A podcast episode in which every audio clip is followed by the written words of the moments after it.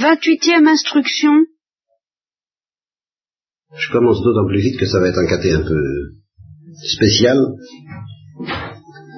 dans lequel euh, j'ai beaucoup de choses à dire, mais plutôt dans le désordre que dans l'ordre. De toute façon, s'il n'y a pas beaucoup d'ordre dans mes paroles, mon but c'est de mettre un peu d'ordre dans votre tête, un peu d'ordre profond, la sagesse chrétienne, et alors là, j'espère y arriver un jour, sans quoi je parlerai pas, mais enfin ça, ça, peut, ça va pas être pour ce soir. Donc si mes idées sont désordonnées, c'est pas trop grave. Je vous donne tout de même l'état d'esprit dans lequel je vais faire ce que je vais faire, car je ne vais pas me contenter de parler ce soir. Il y a une parole du psaume qui dit J'ai levé les yeux vers les montagnes, d'où viendra le secours. Bien. Alors, imaginez que vous vivez dans une, dans une vallée profonde et sombre, que j'appellerais, si vous voulez, la vallée de la vallée des ténèbres et de la, malédiction. Alors, évidemment, vous pourriez, vous êtes tout à fait prêts à discuter, les uns ou les autres, pour dire que, que nous vivons sur la terre, l'Église appelle ça la, vallée de larmes, la vallée des ténèbres et de la malédiction, c'est pas évident, peut-être pas évident pour vous. Mais que ce qu'on l'appelle la vallée de, des larmes, la vallée des ténèbres et de la malédiction, ou la vallée de, de, la douce joie de vivre, supposez que vous espériez la voir, elle est entourée de montagnes. Alors ces montagnes, c'est des montagnes. Et euh, il n'est pas question euh, de faire l'escalade de ces montagnes-là. Celles, celles, dont je vais vous parler, celles que je vais vous montrer, qui sont d'ailleurs en rapport avec l'arme absolue contre le désespoir, ça je vous le dirai, d'une autre façon, je vais revenir sur l'arme absolue contre le désespoir. Mais ce que je vais vous montrer ce soir, je prends mes précautions parce que vous allez me dire ou vous dire à vous-même, ce qui est encore bien pire, bon, il n'est pas question que je fasse l'ascension, que je monte, que je, que, parte à la, conquête de ces montagnes-là, c'est trop haut pour moi, c'est trop calé pour moi. Alors je m'empresse de vous dire tout de suite que moi non plus, je n'ai pas encore fait, hélas, l'escalade de ces montagnes. D'ailleurs, vous le savez très bien. Vous le saurez très bien. Et ce que j'ai commencé, c'est mon problème. Nous en parlerons peut-être plus tard, des fois que vous voudriez savoir un peu comment on peut faire pour s'orienter vers l'escalade de ces montagnes. Je vous parlerai de ce que Thérèse de l'Enfant Jésus a appelé lever son petit pied pour essayer de, de grimper par là. Mais aujourd'hui, ce que je voudrais vous dire, c'est que escalade ou pas escalade, il y a une chose qui peut changer notre vie complètement, c'est d'accepter de regarder de ce côté-là ou pas, de lever les yeux vers ça, ou de les détourner de ça. Hein, c'est là-dessus que va se jouer notre vie. Parce que si on ne doit jamais un jour faire l'escalade, c'est parce qu'à force de lever les yeux vers les montagnes, d'où nous viendra l'espoir, justement le salut, ben, on sera pris du désir d'y aller et que la grâce de Dieu nous poussera à y arriver, à faire l'escalade et à y arriver. Mais si on détourne les yeux de ces montagnes-là sous prétexte que c'est trop haut, c'est trop calé, qu'on ne peut pas les monter, alors vous pouvez être sûr qu'on n'aura jamais, on n'a aucune chance de désirer faire l'escalade, et par conséquent, normalement, aucune chance de faire l'escalade. Donc il faut accepter de regarder ces choses-là, même si ça vous paraît planer à dix mille kilomètres au-dessus de vos possibilités. Il faut les regarder parce qu'elles sont fascinantes, parce qu'elles sont belles. Comme les montagnes, c'est beau. Même si on se dit j'y arriverai jamais, eh ben, faut déjà accepter de les regarder et de souffrir, de ne pas pouvoir y aller. Mais c'est quand même, ça vaut quand même mieux de passer sa vie du fond de la vallée à regarder les montagnes qu'à passer sa vie du fond de la vallée à éviter avec soin de les regarder, justement pour ne pas avoir à souffrir en se disant je ne peux pas y aller, c'est dommage. Voilà. Alors ces montagnes, je vais vous les montrer en vous présentant deux extraits de films. Un, c'est un, entretien d'Olivier Messiaen sur le Saint François d'Assise qui va d'ailleurs passer à la télé, qu'on comprendra peut-être en magnétoscope, je ne sais pas. Mais il a dit des choses que je trouve tout à fait extraordinaires qui résument Saint François d'Assise en très peu, en, dix minutes. Et puis, à l'occasion de ce qu'il dit, je rapprocherai cela de quelque chose que vous avez déjà vu et entendu, des paroles de Mère Teresa, très courtes, que je vais vous repasser à cette occasion-là, parce que ça se rapproche. Donc, comme on va être interrompu par l'arrivée des, des retardataires, justement, là, que, je crois avoir entendu sonner, de toute façon, on s'interrompt, on prenait une autre disposition pour vous mettre en face de la télé, et je vais vous passer euh, les films en question.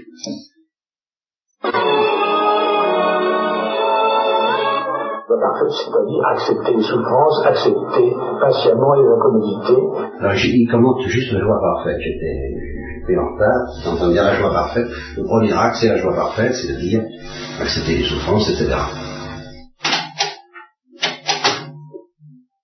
Accepter les souffrances, accepter patiemment les incommodités, les tribulations, les afflictions de toutes sortes, en essayant cela de Christ. Ça, c'est la joie parfaite. Dans le second tableau, François récite donc euh, l'office du matin avec les frères, avec les, tout premiers franciscains, et l'office étant terminé, resté seul, François dit, Seigneur, j'ai horreur de l'épreuve. Vous savez qu'à cette époque-là, la lèpre était une maladie très répandue et c'est une maladie horrible. L'épreuve était couvert de pustules, de taches de sang, et peu à peu ses membres étaient rongés et tombés, c'était atroce. En plus, il sentait mauvais. Et euh, j'ai choisi, il y a eu plusieurs lépreux dans l'île Saint-François, j'ai tous ramassés en un seul, et j'ai pris le plus horrible, le plus repoussant et en plus le plus méchant. Un lépreux qui n'accepte pas son mal, qui est, qui révolté contre, contre, le monde entier, et même contre les malheureux franciscains qui essayent de le soigner, qui le brutalisent, pour que l'effort de Saint-François paraisse plus, plus terrible encore. Saint-François va donc s'approcher gentiment de ce, de ce lépreux horrible et méchant, et à un moment donné, il comprend qu'il va faire un effort considérable sur lui-même et il embrasse le lépreux. Miracle, le lépreux est guéri. Mais la vraie guérison n'est pas celle du lépreux, la vraie guérison est celle de François. François, à partir de cet instant, il est devenu Saint François. Ça, c'est le, moment central de l'œuvre. Dans le deuxième acte, euh, nous assistons à un épisode plus théâtral et peut-être un peu plus comique, si vous voulez. Il y a un ange qui l'a frappé à la porte du couvent. C'est un épisode qui est relaté dans les Fiorentines. L'ange frappe donc à la porte du couvent, il a un costume merveilleux. Les, personnages ne comprennent pas que c'est un ange, bien entendu, mais les spectateurs voient le costume. Un costume admirable que j'ai pris dans un rétacle de Frangelico. C'est un ange qui a une robe lilas et rose et lilas, saumon si vous voulez, avec un pectoral doré, une oreille dorée, et il a dans le dos deux ailes quinticolores avec des bandes verticales de couleurs qui ressemblent presque à, des jeux de tuyaux. L'ange vient donc à la porte du couvent, il frappe. Il frappe et ça fait un bruit épouvantable alors qu'il frappe tout doucement. Ce bruit épouvantable a une grande importance, c'est un thème c'est le thème de l'éruption de, la grâce, qui est une éruption violente, et ça fait ceci, c'est un rythme d'opiaque. Il frappe, et la première personne qui demande, et qui lui a posé une question, c'est Frère Rémy. Frère Rémy se trouve être le vicaire de l'ordre, c'est un merveilleux organisateur, mais c'est pas pas un vrai franciscain. Les vrais franciscains ne l'aimaient pas, parce qu'ils voulaient des belles bibliothèques, ils voulaient des douches, ils voulaient des, repas, ils voulaient des grandes églises, toutes choses qui étaient contraires à l'unité de, François. L'ange pose une question sur la prédestination à Frère Élie. Frère Élie refuse de répondre et mélange à la porte.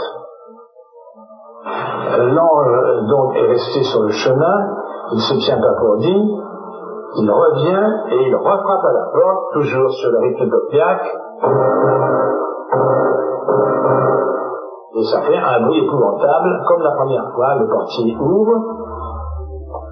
Et cette fois-ci, euh, l'ange a reposé sa question sur la prédestination et il la pose à un frère d'un caractère tout différent. Il la pose à frère Bernard, qui est le premier né des disciples de Saint François, le premier disciple de tous, qui est calme, qui est serein, et qui répond à la question de l'ange de la façon suivante, il lui dit, euh, j'ai toujours pensé qu'après ma mort, notre Seigneur Jésus-Christ me regardera comme il a regardé la monnaie du tribut en disant de qui sont cette image et cette inscription et je voudrais pouvoir lui dire de vous. L'ange félicite sa réponse Frère Bernard s'enhardit et lui dit, mais qui es-tu? Quel est ton nom? Alors je lui réponds, mon nom est merveilleux, et il disparaît. Le frère portier frère Bernard se regardent, une intuition soudaine les saisit et ils disent, c'était peut-être un ange. Tableau suivant, on voit Saint François en méditation devant sa grotte à la Verne et euh, il voudrait connaître, il voudrait avoir un avant-goût de la béatitude céleste. L'ange lui apparaît, lui il comprend tout de suite que c'est un ange, bien entendu, et l'ange lui dit, tu parles à Dieu en musique, Dieu va te répondre en musique, et il lui joue un solo de viol. Ce sont en réalité trois ondes d'Arnaud. Il lui joue un solo de viol tellement suave, tellement ineffable que Saint François s'évanouit. Euh, tableau suivant, le prêche aux oiseaux. Nous voyons Saint François dans ses, ses fonctions de, parce que d'ami et de dominateur de la nature, et il parle aux oiseaux, il a fait un sermon, et une fois qu'il a fini ce sermon, les oiseaux qui ont écouté le plus grand silence et le plus grand respect font un grand, terrible concert, et ils s'envolent en signe de croix, après que Saint François les a bénis. Et euh, Saint François conclut en disant à son compagnon frère Massé, prends exemple de ces oiseaux, ils n'ont rien et Dieu les nourrit. Faisons la même chose, cherchons le royaume de Dieu et sa justice, et le reste nous sera donné par surcroît. Euh, je vous ajoute, entre parenthèses, que ce tableau est le meilleur de l'œuvre.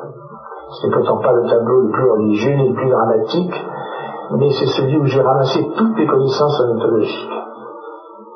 Ça m'a donc amené à des effets de couleur et d'orchestre, et qui sont, je crois, ce qui ce qui a de meilleur dans l'œuvre.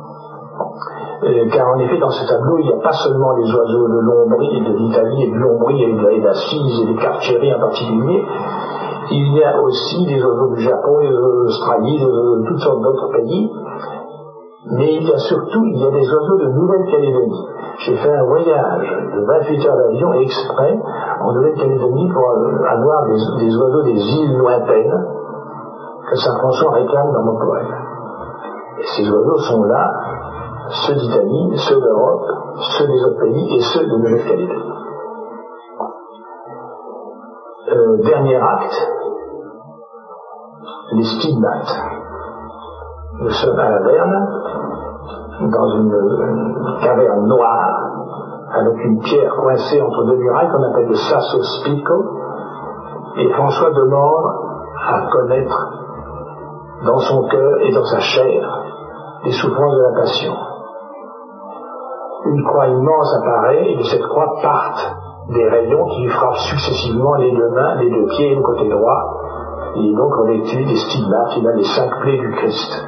Et il reste en extase pendant que le cœur chante en imitant certaines paroles de l'imitation des écrits. Si tu portes de bon cœur la croix, elle-même te portera et te conduira au terme des yeux. Dernier tableau, la mort et la nouvelle vie. On voit ça François mourant étendu sur le sol. Il dit adieu à tout ce qu'il a aimé. Il dit adieu au temps. Il dit adieu à l'espace. Adieu créature de temps, adieu créature d'espace. Il dit adieu aux oiseaux. Il dit adieu à sa sœur Capinaire, la forêt de la tête noire, l'oiseau type des quartiers d'Assise. Il dit adieu à tous les frères qu'il a aimés, spécialement à frère Bernard, à frère Léon et à frère Massé.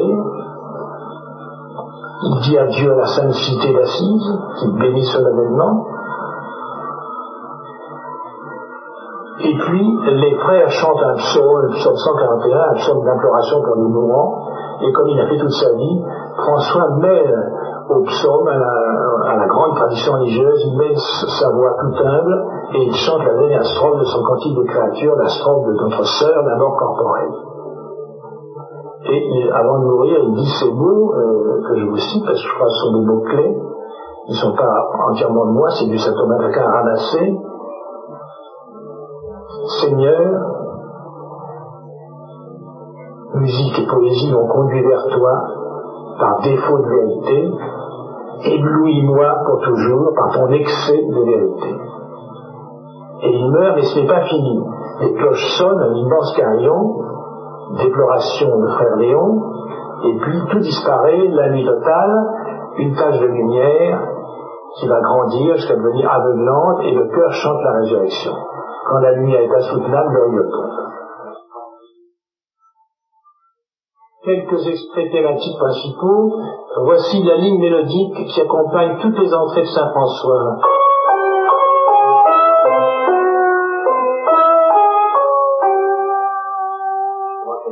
Caractéristique. Euh, toutes les entrées de l'ange sont précédées par une petite fauvette de l'huile cougnée ou huile d'épin près de la Nouvelle-Calédonie qui est jouée par les piccolos ou par le, euh, le xylophone et qui fait ceci.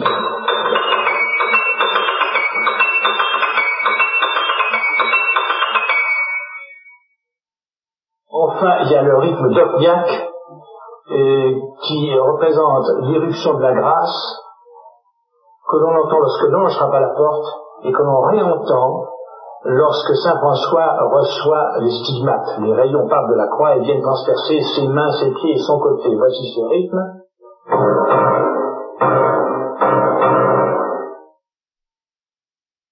Et enfin, dernière chose, le, plus grand moment de David François, c'est le moment où il embrasse le lépreux.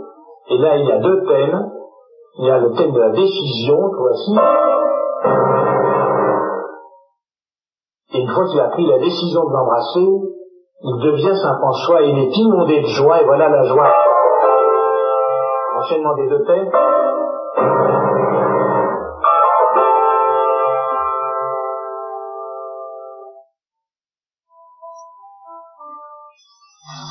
Je vais vous remettre tout début, parce que c'est important. Et... Dans le second tableau, François récite donc euh, l'office du matin avec les frères, avec les, tout premiers franciscains, et l'office étant terminé, resté seul, François dit, Seigneur, j'ai horreur des lépreux. Vous savez qu'à cette époque-là, la lèpre était une, maladie très répandue. Et corps de Saint François paraissent plus, plus terribles encore.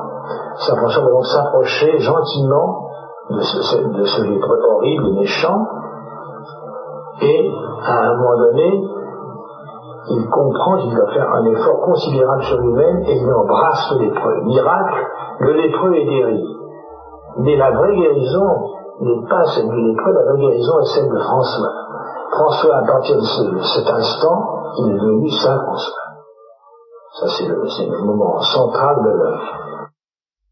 Voici maintenant les paroles de Mère Teresa. Les délaissés, les non-aimés, les oubliés de la société, les lépreux, les mourants. Voilà, les plus pauvres parmi les plus pauvres, parce qu'ils n'ont rien, car ils ont tellement à nous donner, mais nous ne sommes pas disposés à recevoir.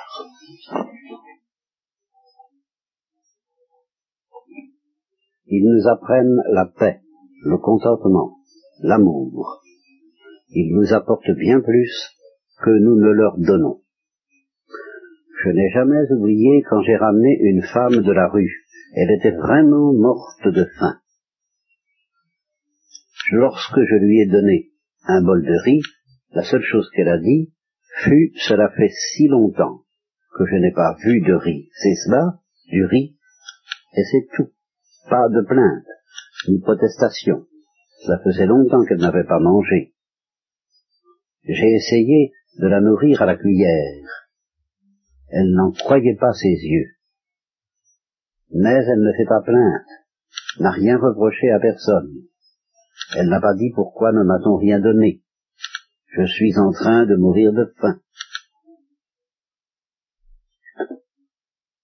Jésus a dit, j'avais faim, j'étais nu, j'étais sans toi, c'est lui que je nourris, c'est à lui que j'offre un verre d'eau il a déclaré ceci très clairement.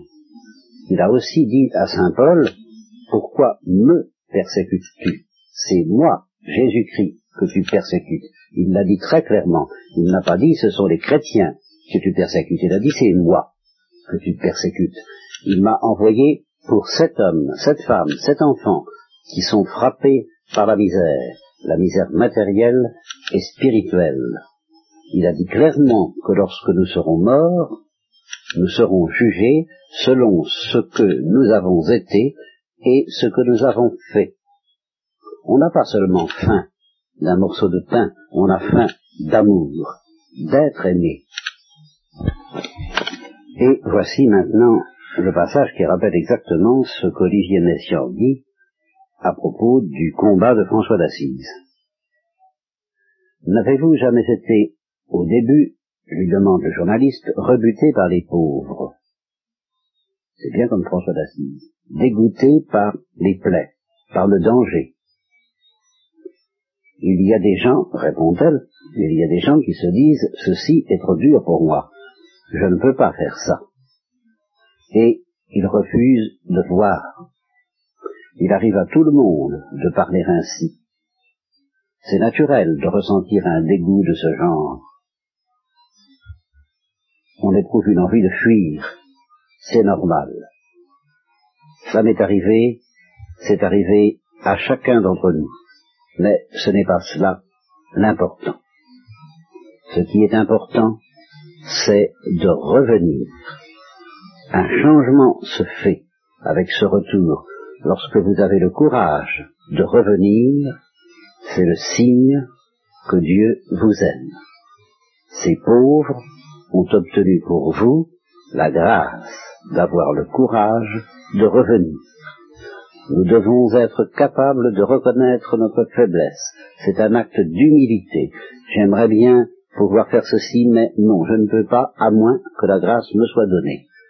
Nous sommes ici pour donner. C'est pourquoi nous avons besoin de la communion. Jésus a fait don de sa vie pour répondre à notre soif d'amour. Et Jésus s'incarne dans celui qui a faim et soif afin de nous rassasier. Voilà le lien. Voilà. Ainsi, on va s'approcher de sa pause. Haven't you? Ever, at least in the beginning, just felt disgusted by the poor, disgusted by the wounds, by the danger? Because many people, we feel, just say, this is too hard on me. My heart is a bit weak. I cannot do this. I don't want to do it. And they don't want to see this. Human escaping that comes to everybody. It is natural that you feel that you uh, that is fast and that you don't like to do it and you want to run away from it. It's not so natural. I mean, that happens to me, that happens to every one of us. But if we get uh, that's that's so important. It is important to come back into it. And that to come back is a special thing. And once you have the courage to come back and to do it, uh, it's a sign of God's love for you and you. And that, that poor person must have strength when they're suffering, the, the grace of courage for this come back. To acknowledge our weakness. That's an act of humility. I would have loved to be able to do it, but then I can't do it. Unless you give me the grace to do it, I can't do it. And then he is there to give. That's why we need Holy Communion. That's why Jesus made himself a bread of life. To satisfy our hunger for, for him, for, our, for his love. And then he makes himself the hungry one so that we can satisfy his hunger for our love. That's the connection. Bon, alors je pense que dans ce que vous venez d'entendre, et de voir, mais surtout d'entendre et de lire, puisque il a fallu lire les sous-titres, le lien est extrêmement clair entre le l'hébreu qui répugnait tellement à François d'Assise et les l'hébreu dont Mère Teresa a reconnu que euh, c'est pas évident. C'est pas évident. Ça n'est pas sans combat que François d'Assise un beau jour a surmonté son horreur des lépreux, puisqu'il a dit Seigneur, j'ai horreur des. Et euh, Mère Teresa dit ben, le premier mouvement c'est de s'enfuir. Et il est normal de s'enfuir, et naturel de s'enfuir. Et ce qui est important, Et c'est là, évidemment. C'est là euh, de ne pas refuser complètement de voir et de revenir, parce que c'est le signe d'une grâce de Dieu, c'est le signe que Dieu nous aime, et c'est le signe que les plus pauvres d'entre les pauvres, alors là c'est toute l'histoire de Mère Teresa, ont obtenu pour nous la grâce de surmonter ce... Bon, alors, euh, ce que je voulais vous dire, c'est que c'est le combat des combats, je ne prétends pas l'avoir remporté, je sais que je ne l'ai pas remporté. Tout au moins au niveau Mère Teresa et François d'Assise l'ont remporté, je le sais très bien. Ce dont je peux témoigner en ce qui me concerne, c'est que je sens bien qu'il m'est demandé de ne pas m'avouer battu, de ne pas dire je ne le remporterai jamais. Ça, ça, ce serait la faute mortelle qu'il faut à aucun prix que je commette. Et je pense que c'est pas trop vous demander euh, d'en dire autant. C'est pas parce que pour le moment, vous sentez bien que vous ne pouvez pas faire ce que François d'Assise, pendant des années, n'a pas pu faire, et peut-être Mère Teresa aussi, qu'un jour vous ne ferez pas. Vous n'avez pas le droit de dire ça. Et alors ça, c'est capital. Et par conséquent, vous n'avez pas le droit, car il y a tout de même des choses que vous pouvez faire dès maintenant, mais qui sont très dures, mais pas de cette difficulté qui consiste à embrasser le lépreux, ou à faire ce que fait Mère. Ça, c'est la fin de la, de la bataille, c'est la suivi de la victoire et de la joie parfaite dont parle Olivier Messiaen et François d'Assise. Mais avant d'en arriver là, ben, il y a des combats intermédiaires. François d'Assise s'est converti et il a, il a, il a, il, a fait la charité. Il, a, il, a aimé Jésus-Christ. Il a essayé de se mortifier. Il a essayé de, il a, tout de même essayé de remporter certaines victoires euh, avant cette victoire suprême. Alors la, la toute première de ces victoires que je voudrais que vous remportiez, c'est de pas détourner les yeux détourner les yeux de Jésus-Christ, bien qu'il soit crucifié, et que ce soit par la croix qu'il arrive à la gloire, et là, ça, ça, ça, on n'a pas envie de regarder ça, Moi, tout le bon. Eh bien, là, il y a déjà une première bataille. Est-ce que vous allez euh, en entendre parler le moins possible, y penser le moins possible, le regarder le moins possible, ou en entendre parler le plus possible, regarder Jésus le plus possible, et y penser le plus possible? Voilà une décision que vous pouvez déjà prendre. Et à la première messe à laquelle vous assisterez, vous demandez est-ce que j'ai le droit de continuer à assister à la messe, si je décide secrètement, bah, d'y penser le moins possible. Ah, ça, c'est pas sérieux. Donc il faut, comme, comme maintenant vous êtes mis au pied du mur par, par la chose tellement simple que je vous propose, c'est pas c'est pas d'aller dans les montagnes, mais c'est plutôt de regarder les montagnes ou de ne pas regarder les montagnes. C'est la montagne du Christ qui vient à vous dans l'Eucharistie. Est-ce que vous lui offrez, est-ce que vous lui demandez, est-ce que vous lui promettez d'y penser le plus possible le, plus qui sera possible à votre répugnance, car vous avez très normalement de la répugnance même à y penser. Eh ben voilà. Acceptez-vous d'y penser. Acceptez-vous d'en entendre parler Chercherez-vous à y penser Chercherez-vous à en entendre parler Au catéchisme, c'est signe que vous avez un peu envie d'en entendre parler, mais il y a tellement d'autres choses dont on peut parler aussi dans le catéchisme. Cette chose-là, c'est la chose la plus névralgique. Oui. Bon. J'avais d'autres choses à vous dire, mais qui tournent tout autour de ça. Je ai dit, il faudrait vous dire que ça, ça a un rapport avec l'arme absolue contre le désespoir. Pourquoi? Parce que au moment où François a embrassé le lépreux. Et au moment où Mère Teresa est revenue, après peut-être avoir fui dans un premier mouvement, au moins un mouvement intérieur où elle a été tentée de, fuir cet abîme des plus pauvres entre les pauvres qu'elle décrit si bien. Bon, au moment où la décision est prise, je dis pas avant, hein, mais je dis conformément à ce que dit Olivier Messiaen, au moment où la décision est prise, alors la joie parfaite. Et qu'est-ce que c'est que cette joie parfaite? Ça veut dire que François d'Assise et Mère Teresa, qui vit encore de nos jours, qui prouve que ce mystère-là, c'est pas euh, une belle histoire du passé, encore bien moins l'histoire de Jésus-Christ il y a 2000 ans, c'est l'histoire de Jésus-Christ aujourd'hui encore. Eh bien, ça veut dire que François d'Assise et Mère Teresa sont entrés dans cet amour miséricordieux qui fait qu'il ne faut jamais désespérer de Dieu. Et pourquoi est-ce qu'il faut jamais désespérer de Dieu? Mais c'est parce que Dieu nous aime à la manière dont François d'Assise, et bien plus encore, Et parce que ce genre d'amour que Dieu a pour nous, c'est cet amour-là auquel il demande à François d'Assise de participer, c'est cet amour-là auquel il demande à François, dans lequel il demande à François d'entrer en donnant son baiser aux lépreux, et ainsi François devient une image de la, manière dont Dieu nous aime. Et Mère Teresa une image de la manière dont Dieu nous aime. Alors si Dieu nous aime comme ça, alors en effet, si nous le croyons, simplement si nous le croyons, même si nous sommes très loin d'entrer dans cet amour-là, au moins nous avons une arme absolue contre le désespoir, parce que nous savons que nous sommes de cette façon-là. Vous voyez qu'il y a un lien.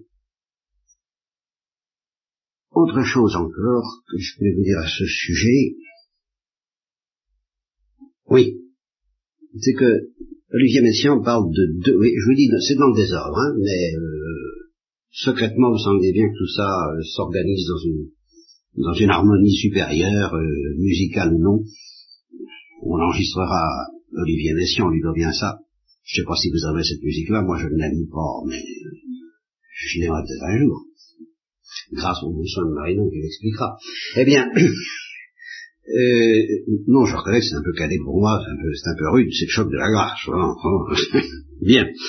Eh bien, euh, Olivier Messiaen parle de deux miracles. Il dit le, vrai miracle, c'est pas la guérison, il parle de deux guérisons. Il n'y a pas, il y a pas, il y a pas euh, la vraie guérison, c'est pas la guérison du lépreux, c'est la guérison de François d'Assise. Et ça, c'est évidemment très important. notre grande maladie, sur laquelle je voudrais revenir, c'est que justement, nous ne sommes pas capables spontanément ni François d'Assise, ni Mère Teresa, ni vous, ni moi, euh, d'aimer les lépreux comme ça. C'est-à-dire comme Dieu. Nous ne sommes pas capables spontanément d'aimer comme Dieu. Et c'est ça notre maladie de langueur. Nous, sommes des anémiques, nous sommes des tièdes.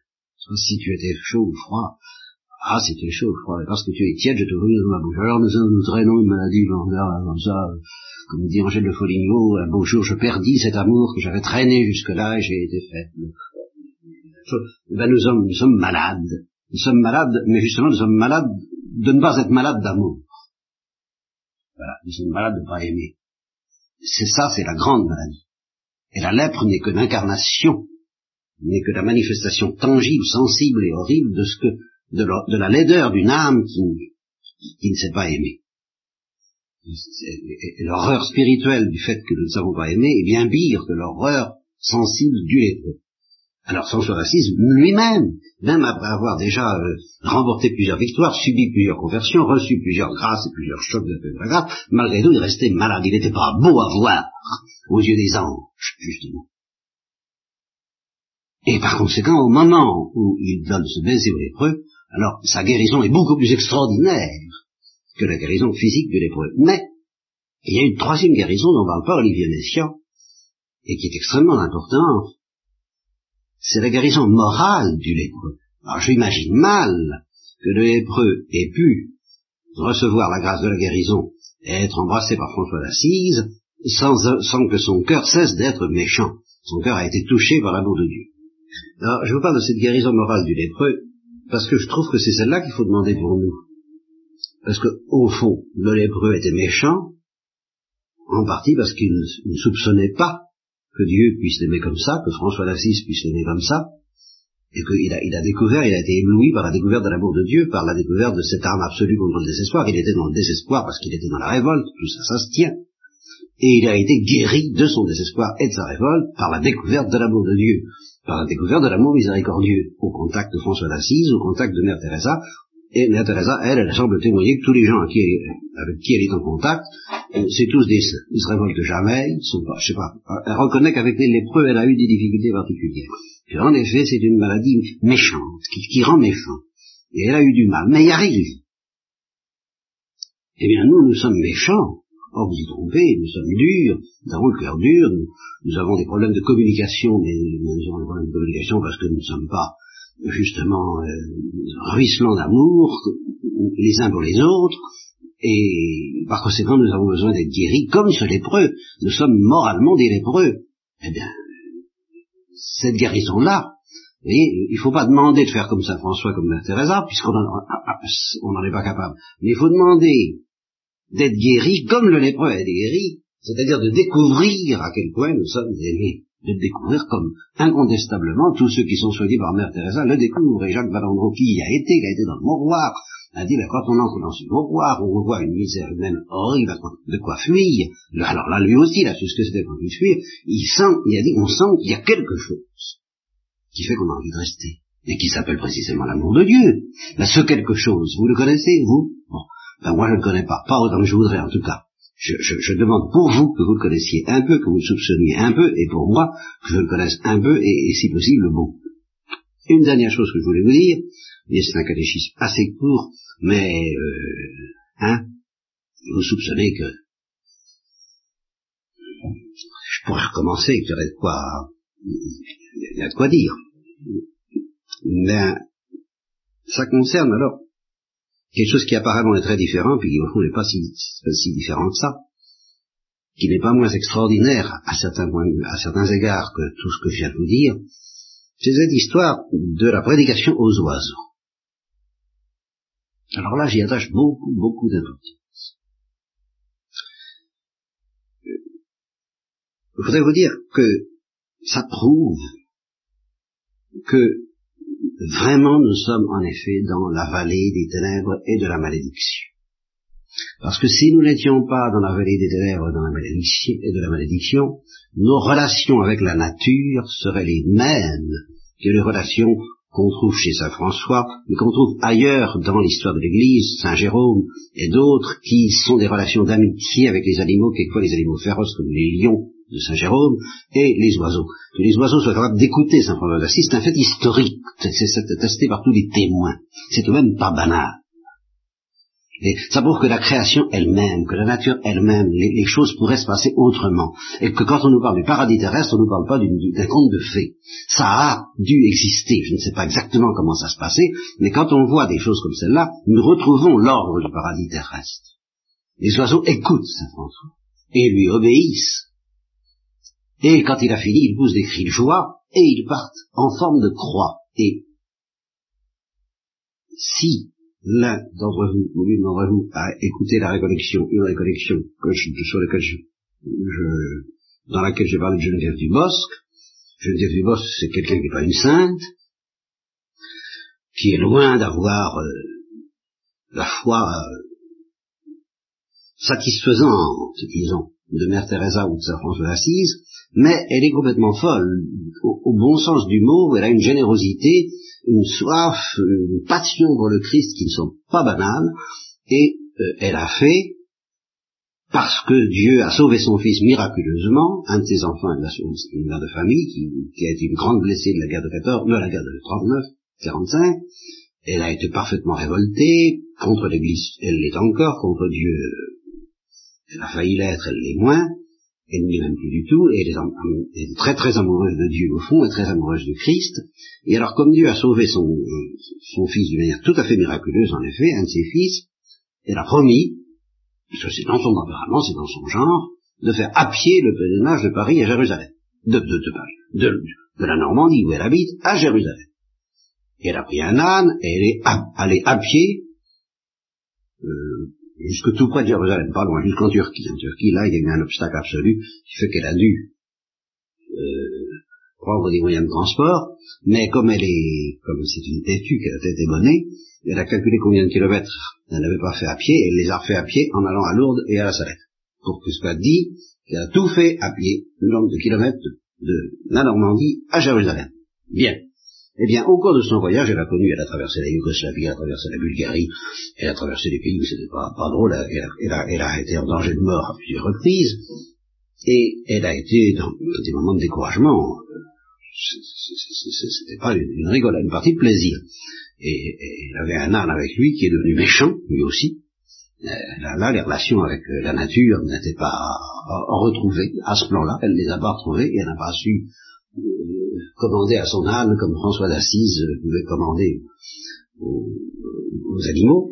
Mais pour la consoler, à un moment donné, Dieu lui a fait voir un vol de pigeons immense au-dessus de sa tête en forme de croix. Et elle n'en venait pas, ça a duré plusieurs minutes, et ils ont passé et repassé au-dessus de sa tête, à un moment où elle était au, au, pire du découragement, et elle a vu passer les oiseaux en forme de croix. Alors, c'est ça que j'appelle regarder les montagnes. C'est ces choses-là qui sont intéressantes. C'est vrai que la plupart du temps, ben, à part les chiens, qui nous donne à soupçonner nos chiens domestiques que pourrait avoir avec les animaux des relations d'amour. Un, chien, c'est extraordinaire. Euh, son Dieu, c'est l'homme. Et, la manière dont le chien rend, gloire à Dieu passe par l'homme assez facilement, et c'est fascinant.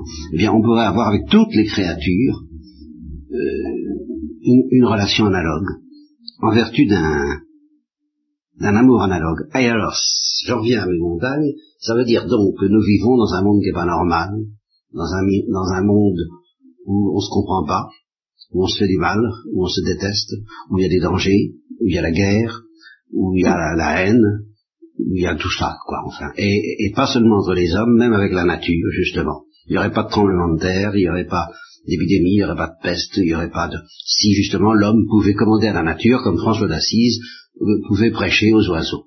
Et euh, il se passerait ce qui s'est passé dans l'évangile, que le Christ commande à la mer et au vent, que la mer et le vent s'apaisent parce que le Christ parle. C'est comme ça que ça devrait être.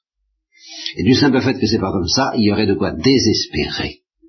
Parce qu'il y aurait la démonstration que nous sommes vraiment dans la vallée des ténèbres de la malédiction, s'il n'y avait pas l'amour miséricordieux de Dieu. Voilà pourquoi j'ai dit que euh, si le désespoir vous menace pas maintenant, il risque de vous menacer un jour, parce que la réalité est désespérante, ou tout au moins elle le serait, s'il n'y avait pas justement cette démonstration qui dure depuis 2000 ans de la folie de l'amour de Dieu à travers la croix de Jésus, le, baiser au lépreux de François d'Assise, et l'action qui se poursuit en ce moment même, à l'instant même où je parle, l'amour fou de Mère Teresa pour les plus pauvres d'entre les pauvres, eh bien, euh, choisissez de quel côté vous désirez être. Mais je vous en prie, choisissez, prenez le ticket que vous voulez. Le ticket de Mère Teresa, si vous vous sentez capable de la suivre. Eh ben, pourquoi pas euh, Allez-y, avec ma bénédiction. Et le ticket des plus pauvres, des plus malheureux, si vous ne vous sentez pas capable, c'est le ticket que je prends d'entrée de jeu, dans l'espoir de comprendre l'amour de Mère Teresa pour moi, et par conséquent, au-delà de Mère Teresa, l'amour de Dieu pour moi. Si j'avais vraiment compris, toute ma vie serait changée, et la vôtre aussi peut-être par voie de conséquence.